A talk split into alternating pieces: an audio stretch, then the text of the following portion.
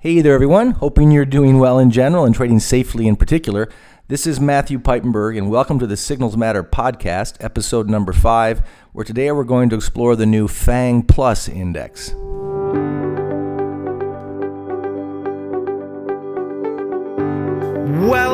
To the Signals Matter podcast, where it's all about cutting through the fog of financial media spin so that you can think, trade, and manage risk like an investor rather than a gambler. And now, here's your host, Matthew Piepenburg, a true market geek and legend in his own mind of weaving and mixing metaphor to make the complex simple.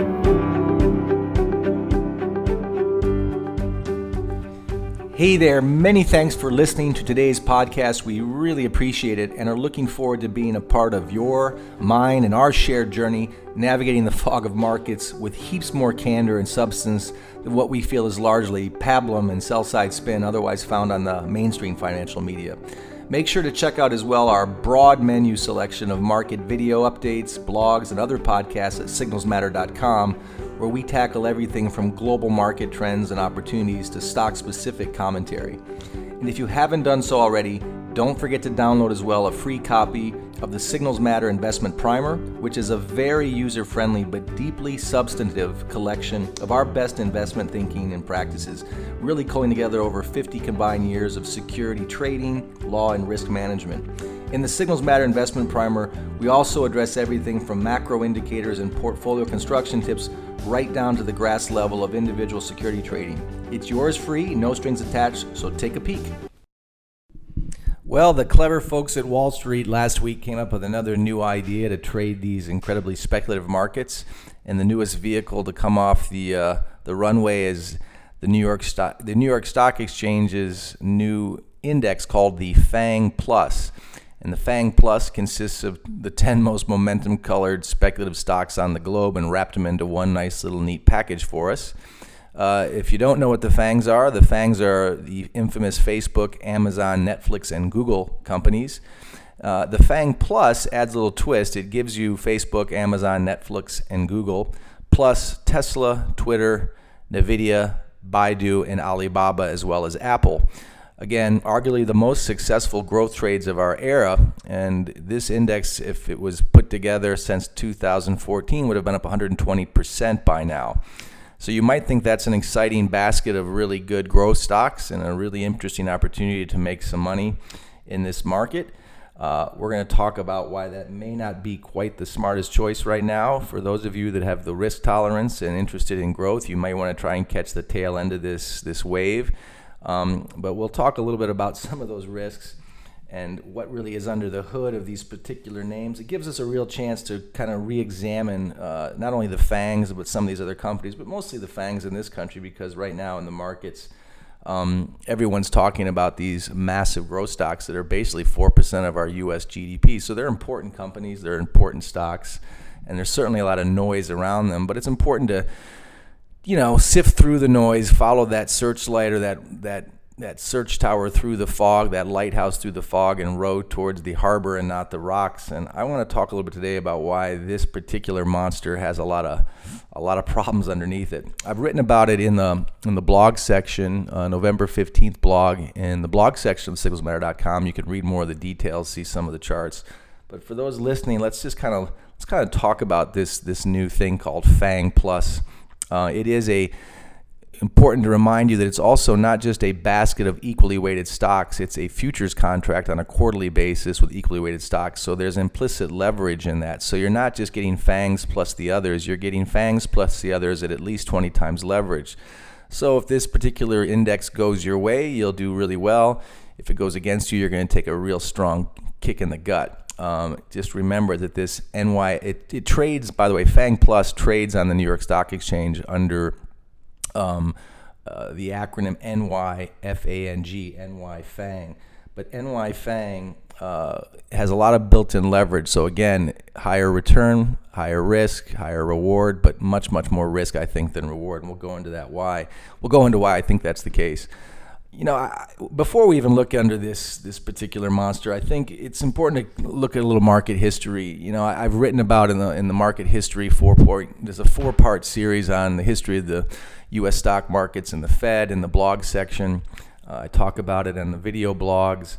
I certainly talk about the Fed in our podcast. But when you look at the market history, or you look at these kind of new clever instruments that Wall Street comes up with to get more fees and to take more risk and to get more return, the history is really kind of shady. Uh, the most obvious and most recent last example of Wall Street coming up with a great idea at the last minute to capture the tail end of a bubble uh, was the ABX index, which came out, you know, just prior to the crash of the uh, subprime mortgage bubble in 2008.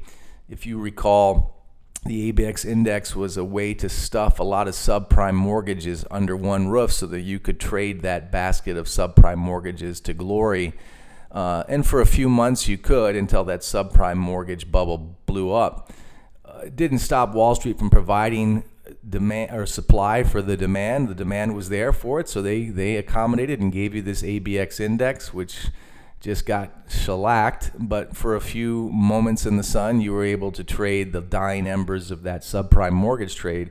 Well, in a lot of ways, you know, the New York FANG or this FANG Plus index is just, to me, a similar example of last minute, 11th hour, desperate attempt to package a bunch of overpriced assets into one place so that eventually you could get, you know, kicked really hard here in the groin on this on this play. And you know, it's not just the ABX index that did this to us. You know, you had really smart guys like Larry Summers way back before the turn of the century, before the you know the dot com era, deregulated the derivatives market so that we could have more incestuous little derivatives tools and highly levered derivatives tools. And derivatives market be deregulated. That was the birth of asset-backed securities and tranched uh, pilings of credit and equity structured assets that you could buy. Those derivatives have so much leverage behind them that fast forward about eight years after uh, Larry Summers and company decided to deregulate that derivatives market, it was the very cancer beneath the 2008 bubble, which blew up. I remember Larry Summers, and he was president of Harvard. When I was there, he wasn't much liked there by the students or faculty. He certainly wasn't much liked by the Harvard endowment after those derivatives markets, which he helped deregulate, blew up a big chunk of the Harvard endowment, too. So I'm not a big fan of just fancy names or high titles. Larry Summers is one easy, an easy one to hit. I've certainly written about him in the blogs. But even Ben Bernanke or Alan Greenspan, if you remember, just on the eve of the uh, 2008 subprime mortgage crisis, both Greenspan, the former Fed chair, and Bernanke, the current Fed chair at the time, were telling the world not to worry about the mortgage or subprime mortgage con- crisis, that it had been contained and that really, you know, housing prices never really go down and not to worry. So those were our two finest minds at the Federal Reserve telling the uh, investor world not to worry. So needless to say, when I see this NY FANG or this FANG Plus index come up and I hear the pundits saying not to worry, I just scratch my head. I really just scratch my head. Because if you look under the hood of what we really got here within this basket of stocks or companies, um, you'll see that it's certainly not the time now to buy. This is a hot rod collection, but if you look under the hood of these various uh, companies and you look under the hood of this index in general, you see you'll see it's grotesquely overvalued. And to try to come in now to capture some momentum, fine. If you're really clearly watching your risk and you're watching your signals, you may want to do that. I think this is a much better short when the moment comes, not today, but when the signals come, it's going to be a, uh, a, collection of massively overvalued stocks that are going to fall faster than they rose. But in any case, this Fang Plus has a market cap right now of three and a half trillion. And keep in mind that that market cap, which is the, the price of the shares times the total number of shares outstanding, at three and a half trillion dollar figure, has ballooned up from one and a half trillion just three years ago. So you're talking about a major amount of uh, valuation uptick and growth uptick in the last three years. To try and jump on that now, I think, is a little late in the game. This would be a classic case of buying at a top, not a bottom. This is the cardinal rule of investing from our grandfathers to our grandkids. You don't buy at a top, you buy at a bottom. Everybody seems to know that. Again, almost no one seems to do that with robo, tra- robo traders and, and, retail traders buying it on this news, on this hype, the cab driver to the, uh, you know, the guy next door saying buy Facebook, buy Google. I'm not against those companies as companies. I just think I'd rather buy them when they're fairly priced. To do so now, in particular, or within this particular index, I think would be really a poor choice. But let's just kind of let's just kind of think about really what's under the hood here um, in this three and a half trillion dollar beast. Um, of that three and a half trillion dollars, it's in all these ten momentum growth stocks.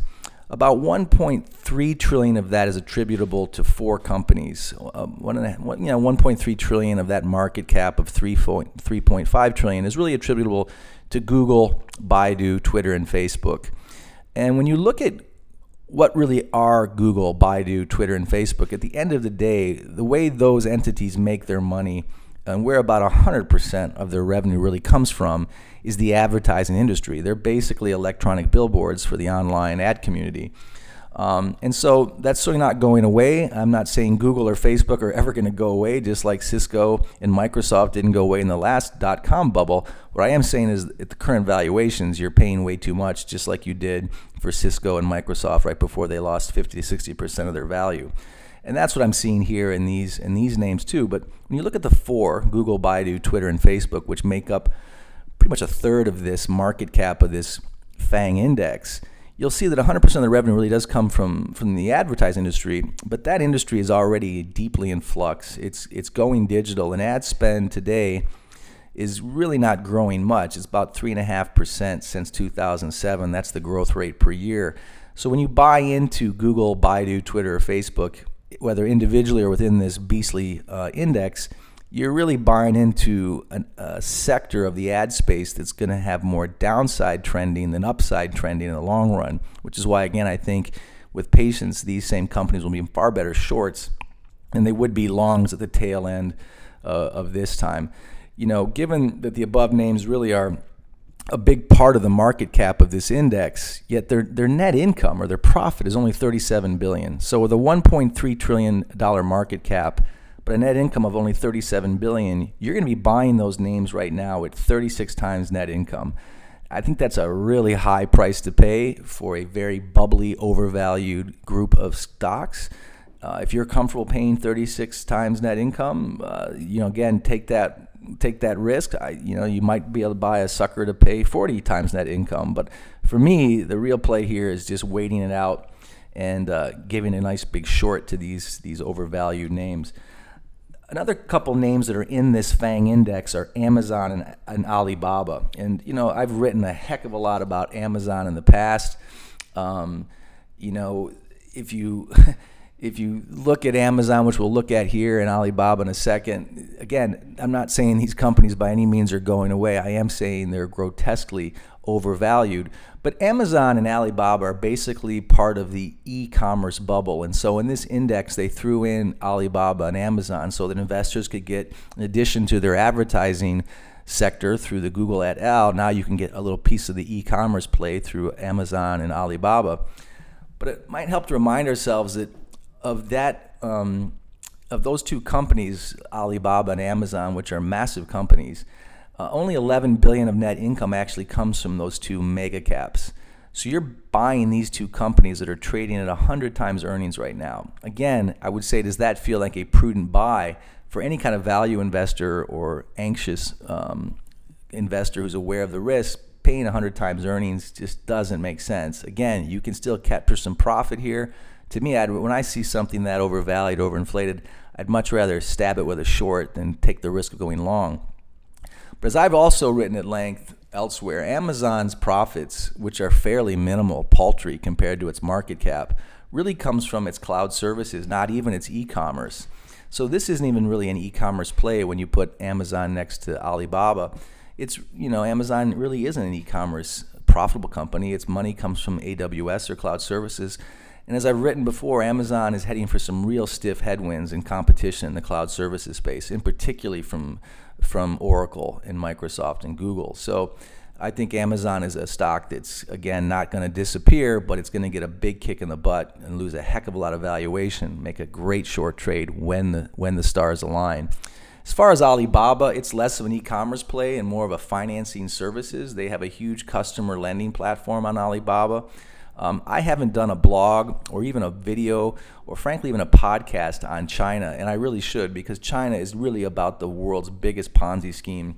And again, that's pretty bearish, but I'm not alone in this. I think it's worth a separate discussion on China a reality check on China. But regardless of that, for now, I think the fact that Alibaba is so tied to the Chinese story, and I think China is heading into a 2008 moment. I think a big part of its lending platform on Alibaba, which is tied to Chinese borrowers and buyers, is going to take a huge a huge hit in profits. And so Alibaba's stock, like Amazon, is going to see more downward momentum than upside momentum. So again, not saying that Alibaba or certainly Amazon are going are companies that are bogus companies.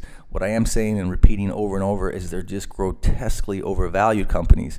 So they've thrown them inside these other names, and, and there you go. A lot more risk than reward.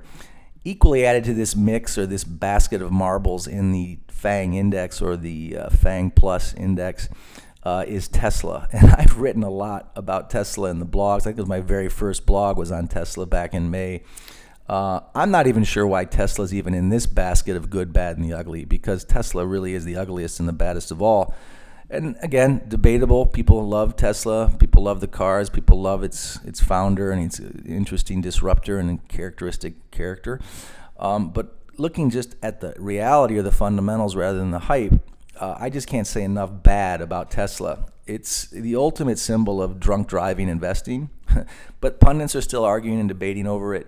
And, you know, who knows? Maybe Tesla will pull off a miracle, and its bloated this this bloated debt monster that it is will actually do well. But I'm not going to speculate here. Let's just talk at the look at the real numbers. I mean, Tesla has a market cap of about 50 billion, which compared to some of these others is actually smaller. But at a 50 billion dollar market cap, it's had about a one and a half billion dollar loss in negative free cash flow uh, in the last year, and it's a five, you know, a five billion dollar cash flow loss. Actually, when you look at, you know, Tesla since 2007, 2007 excuse me, um, it really amounts to a ten billion dollar free cash flow loss. This this company is not profitable. It's losing money. It's living on debt, and it's hoping for a revolution in the in the you know electronic car space. They may or may not get another chance at this. There are a lot of other companies that are going to be equally as competitive as Tesla in the electronic car space. I won't get into a deep fundamental analysis, but I will say Tesla is a company that has reported losses this year and massive losses in free cash flow. Uh, and a combined massive loss in free cash flow since inception. I don't think it's a winning company. If anything, even if it does stay in business. And even in even in a Chapter 11, Tesla has no profits to restructure. But even if it stays in business, it's it's overvalued. And so again, that's another great short opportunity, not a long. When I look at the other names which within this this Fang Plus index. Apple is also included. And I will say, at least for Apple, this is a company that's making widgets that they actually can sell and make profits and make income from and not speculate. Uh, it's certainly a widget people are buying, and gosh knows Apple is definitely not a company that's about to go anywhere or disappear from the face of the earth. Um, I think it's probably one of the most reasonable stocks in this Fang Plus basket, but that's not saying a lot. You know, with a current market cap of 900 billion and a P multiple of 19, Apple it's it's a lot more reasonable. Again, that's a relative statement, reasonable on its face than the peers that are in this basket. But it might be worth noting as well that Apple sales and net income numbers for this year are less than they were back in 2015. So, like everything else in this Fang monster, the trend in the names really points more south than north, and that's why I think this this this exchange is is kind of coming or showing its face now. This index, excuse me, is, is showing this face now, as they did with the pre 08 ABX to collect a few more suckers at the last minute before a bubble pops. I hope you're not going to be one of them. And if you are going to go long Fang Plus or NYFANG, if you're going to if you're going to trade this, I hope you have your stop losses ready and prepared for a, a reversal. Um, again, I think it's a great opportunity to sit back and wait uh, for a good short. These, this is the ultimate basket of overpriced stocks, so it will be the ultimate basket to sink. You can short the individual names in this and do very well when the time is right. I think the other kind of cherry on top of why the Fang Plus Vampire is really just such a monster is it's built on quarterly futures contracts, which again I'm going to say are inherently levered by at least 20% or more. So this means that when this creature starts to really collapse or go down or go south, it's going to fall harder than its individual parts or its individual names. Uh, if you were shorting Amazon or shorting Google or shorting Alibaba or shorting Facebook at some point, um, it's they're, they're definitely going to go down. Uh, when they go down, uh, the the stocks that are in this Fang Plus index are going to go down even faster. So if you're going long Fang Plus, you're going to see a real squeeze when this thing goes down. If you're going long, in some, and to use a cliche, Fang Plus bites. It really just bites to me. And I think when you keep in mind when you're looking at this Fang basket of overvalued, monstrously growth, you know, poised for disaster positions or valuations, you got to look at this in the backdrop of the macros, which again we talk about a lot on the, on the blogs and I spend a lot of time on. Not that macros should generate trade signals. Macros are just larger things to keep in mind, kind of like the weather at the beach. When you go to the beach, do you bring suntan oil or, or do you bring a raincoat? Well, you look at the sky and you kind of decide, right? So you don't make a specific decision of when it's going to rain, but if you see a lot of storm clouds, you probably don't need the suntan oil. You might want to bring an umbrella. And that's kind of how I look at the macros here. Not to make a specific signal today on any of these names, but just to kind of keep in mind where and how this Fang Plus is coming in and what the context it's coming in. Um, you know, if the fundamentals of the Fang stocks don't scare you enough, or the Fang Plus stocks don't scare you enough, I think you know the the macro backdrop should help convince you not to do this. I mean, Fangs have been growing. Fangs and these other names have been growing at astronomical valuations because they've been supported by years of stimulus and tailwinds from the central banks in this low rate environment so they could, you know, take out easy debt. The cost of debt is very low. It's certainly a big part of Amazon's balance sheet, this low cost debt, restructuring taxes, all kinds of fancy accounting. They've had just a heck of a tailwind from the central banks and this low rate policy that's been going on for years. For this FANG Plus index to continue to grow at that rate, you'd have to have the next five years look like the last five years. And there's just so many reasons why I don't think that's the case you know, the horizon looks pretty cloudy to us and to me. First of all, the Fed is demonetizing, and in other words, it's going from a monetary loosening policy since 2008 into a quantitative tightening policy. And I write about quantitative twi- tightening in the blogs. Um, so that, you know, the Fed's going to be trying to be a little more uh, of a chaperone rather than a beer provider at the um, at the frat party. So their policies are going to get tighter. That's going to be more of a headwind rather than a tailwind in the coming years uh, in months. Meanwhile, this whole Trump bump that has pushed the markets up since the election, uh, the, the election for the for the Trump administration, that gave us just a huge 20% kick since his election. That was a lot based on the premise that there was going to be an incredible tax reform bill and infrastructure spending and et cetera and stimulus. Um, you know, again, whether you think that's going to happen or not, you know, this this tax reform bill, we may get tax cuts, but we're not getting spending cuts. There's a lot of noise around there. There's a lot of speculation that that tax reform bill is going to be dead on arrival or be a big thud, even if it's passed for optics. But even if it is passed, much of the the gain and euphoria of that tax reform bill has already been priced into these markets. So you've got a demonetizing Fed and a tired tax reform bull. Um, and then on top of all that, you've got credit markets that are, you know, like the small cap stocks in the Russell or like even mega caps. You've got a credit and stock market that's just kind of tiring right now. Um, not saying it's the end of the world today, not at all, but we're seeing a major shift from tailwind more into headwind. So if we're heading to headwinds, this NY Fang vehicle would be the last thing I'd want to be in at this particular point, just like the ABX vehicle was the last thing I'd want to be in on the eve of a subprime mortgage crisis. So that's my take on Fang Plus or NY Fang. You can imagine I'm not that bullish on that um, more bearish, but that doesn't mean I'm bearish on how to make money in these markets or that we're bearish on how to make money It Signals Matter. It's not being cynical to point out the obvious here. There is there are ways to make huge returns and good returns and risk-adjusted safe returns by going short or by getting out of the way of these icebergs like Fang Plus. Um, again, we're, we're saying just because we're bearish on the macros doesn't mean we're not bullish on opportunities. There's a big difference between that. Regardless of our views on the macros, there's fantastic opportunities. I'm really looking forward to, to shorting a lot of the names in this Fang Plus monster. I hope you're not going to go long. And if you are, have your stop losses tight and ready to go. All right.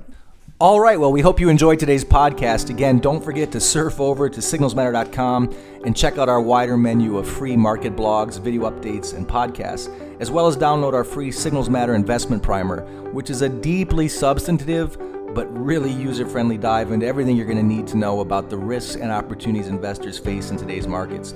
For Signals Matter subscribers, we know you're enjoying our daily market analysis, our weekly security signals, and monthly recession watch which ensures you profitable trades while keeping an ever watchful eye out for those market icebergs ahead so you're never looking for a lifeboat or another 2008 moment when corrections come to steal away gains. We really thank you for your trust and obviously look forward to inviting any of you newcomers to our exceptional investing community here at Signals Matter. Our best to all of you, be well, and as always, be safe with your investing.